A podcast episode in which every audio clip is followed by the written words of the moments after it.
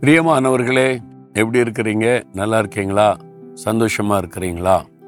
ஆண்டூருக்குள்ள மன மகிழ்ச்சியா இருக்கணும் சரியா?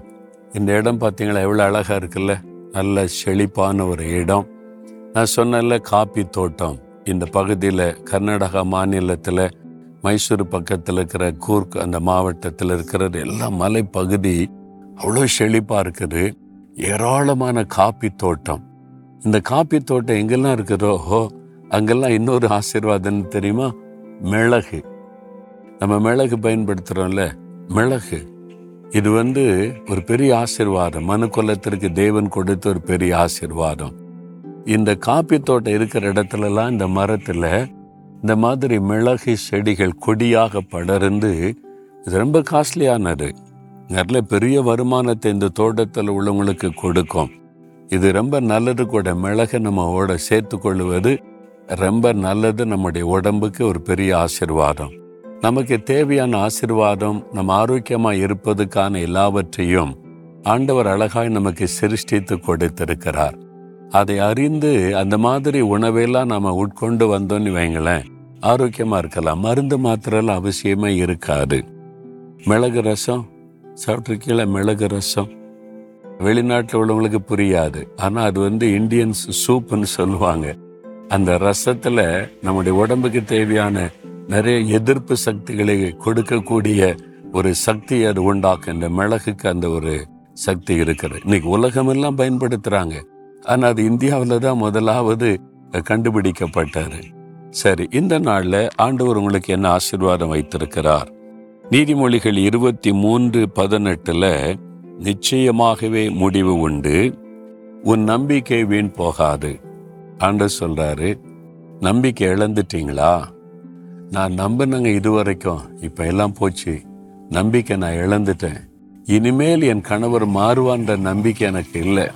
இனிமேல் என் பிரச்சனை தீருன்ற நம்பிக்கை எனக்கு இல்லை. இதுல ஒரு மாற்றம் வரும்ன்ற நம்பிக்கை எனக்கு இல்லை. வாசல் அடைக்கப்பட்டு விட்டது ஒரு வழி திறக்கப்படும்ன்ற நம்பிக்கை எனக்கு இல்லை. இனி நான் சுகமாவேன்ற நம்பிக்கை எனக்கு இல்லை. இனி என் பிள்ளைகளுடைய வாழ்க்கையில் ஒரு மாற்றம் வரும்ன்ற நம்பிக்கை இல்லை. நான் நம்பிக்கிட்டு தான் இருந்தேன். நம்பிக்கை நான் இழந்துட்டேன். அந்த மாதிரி சோர்ந்து போயிருக்கிறீங்களா? ஆண்டு சொல்லார் என் மகனே உன் நம்பிக்கை வீண் போகாது. என் மகளே உன் நம்பிக்கை வீண் போகாது. நிச்சயமாக முடிவு உண்டு. சூழ்நிலைகள் எப்படி இருந்தாலும் நீங்க நினைக்கிறீங்க? சூழ்நிலையை பார்த்துட்டு முடிஞ்சிட்டு இனிமே அவ்வளவுதான் அப்படின்னு நினைக்கிறீங்கல்ல? இப்போ லாசரு வியாதிப்பட்ட போது மாத்தாளும் மரியாளும் இயேசுக்கு ஆள் அனுப்புனாங்க. அப்போ பெத்தானிய கிராமத்தில் வாழ்ந்த ஒரு ஏழை குடும்பம். யோவான் பதினோரு அதிகாரத்தில் எழுதியிருக்குது அதை பற்றி. இப்போ வியாதிப்பட்டும் போது இயேசு வந்தால் சுகமாக்கிடலாம் இயேசு வரலையே. சரி இறந்துட்டான். இறந்த உடனே வந்தால் கூட உயிரோடு அவரால் எழுப்ப முடியும். அதனால வெயிட் பண்ணிக்கிட்டே இருக்கிறாங்க. அடக்கத்தை கூட தாமதிச்சிருப்பாங்க. இயேசு வந்துடுவார் வந்துருவார் எழுப்பிடுவார் ஏற்கனவே செத்தவங்களை உயிரோடு எழுப்பி இருக்கிறார்னே இனி காலம் கடந்து போயிட்டு ஒன்றும் செய்ய முடியாது. அடக்கம் பண்ணிடணும். அடக்கம் பண்ணியாச்சு. அடக்கம் பண்ணி நாலு நாள் கழிச்சு இயேசு வருகிறார். அப்ப என்ன அர்த்தம்? சரீரம் நாரி போச்சு அழுகி போச்சு. இனி ஒன்றும் செய்ய முடியாதுல்ல? அவ்வளவுதான். முடிந்தாரு இனி அவனை உயிர் பெறுவதற்கான வாய்ப்பே இல்லை. வியாதிப்பட்டு இருக்கும்போது இயேசு வந்தா குணமாக்கி இருக்கலாம் செத்த உடனே வந்திருந்தா கூட எழுப்பி இருக்கலாம் கல்லறைக்குள்ள வைக்க முன்னால வந்திருந்தா கூட அற்புதம் நடந்திருக்கும். ஏன் வச்ச உடனே வந்திருந்தா கூட எழுப்பி இருக்கலாம். நாலு நாள் ஆகி போச்சு. எல்லாம் முடிஞ்சு போச்சு. இனி நம்பிக்கையே இல்லை. அப்போ இயேசு சொல்றாரு நீ விசுவாசித்தால் தேவனுடைய மகிமை காண்பாய். ஆண்டவர் அப்போ நாரி போன சரீரம் எழும்புவதற்கு வாய்ப்பே இல்லை. உலகத்துல யாரை கேட்டாலும் சொல்லுவாங்க இனி அவ்வளவுதான். ஆனா ஏசு அற்புதம் செய்கிறார். அவனை உயிரோடு எழும்ப பண்ணுகிறார். நாரிப்போன சரீரத்தை புது சரீரமாய் மாற்ற வல்லமை உள்ள தேவன். நீங்க நினைக்கிறீங்க எல்லாம் முடிஞ்சு போச்சு கல்லறைக்குள்ள வச்சாச்சு நாரி போச்சு இனிமே என் காரியத்துல ஒண்ணு பண்ண முடியாதுன்னு நினைக்கிறீங்க. ஆண்டு சொல்லார் மகளே இல்ல. மகனே இல்லப்பா. உன் நம்பிக்கை வீண் போகாது. நிச்சயமாக முடிவு உண்டு. நீ நம்பிக்கொண்டு இருந்தல்ல அந்த காரியத்துல விசுவாசித்து கொண்டு இருந்தல்ல அதன்படியே நான் உனக்கு அற்புதம் செய்வேன் ஆண்டவர் சொல்றார்.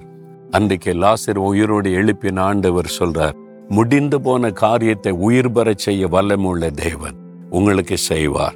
நீங்க இன்னைக்கு விசுவாசத்தோட என் நம்பிக்கை வீண் போகாது. நிச்சயமாக முடிவு நல்ல முடிவை இயேசு எனக்கு தருவார்னு சொல்லுங்க. இன்றைக்கே ஒரு மாற்றம் ஆரம்பிக்கும். கை வைத்து சொல்லுங்க இருதயத்தில் கை வைத்து. என் நம்பிக்கை வீண் போகாது. நான் இயேசுவின் மேல நம்பிக்கை வைத்திருக்கிறேன். அவருடைய வல்லமை அன்பின் மேல நம்பிக்கை வைத்திருக்கிறேன். நம்பிக்கை வீண் போகாது. நிச்சயமாய் முடிவு உண்டு. அற்புதம் நடக்கும். நான் விசுவாசிக்கிறேன். அற்புதத்தை எதிர்பார்க்கிறேன். இயேசு கிறிஸ்துவின் நாமத்தில். ஆமேன். ஆமேன்.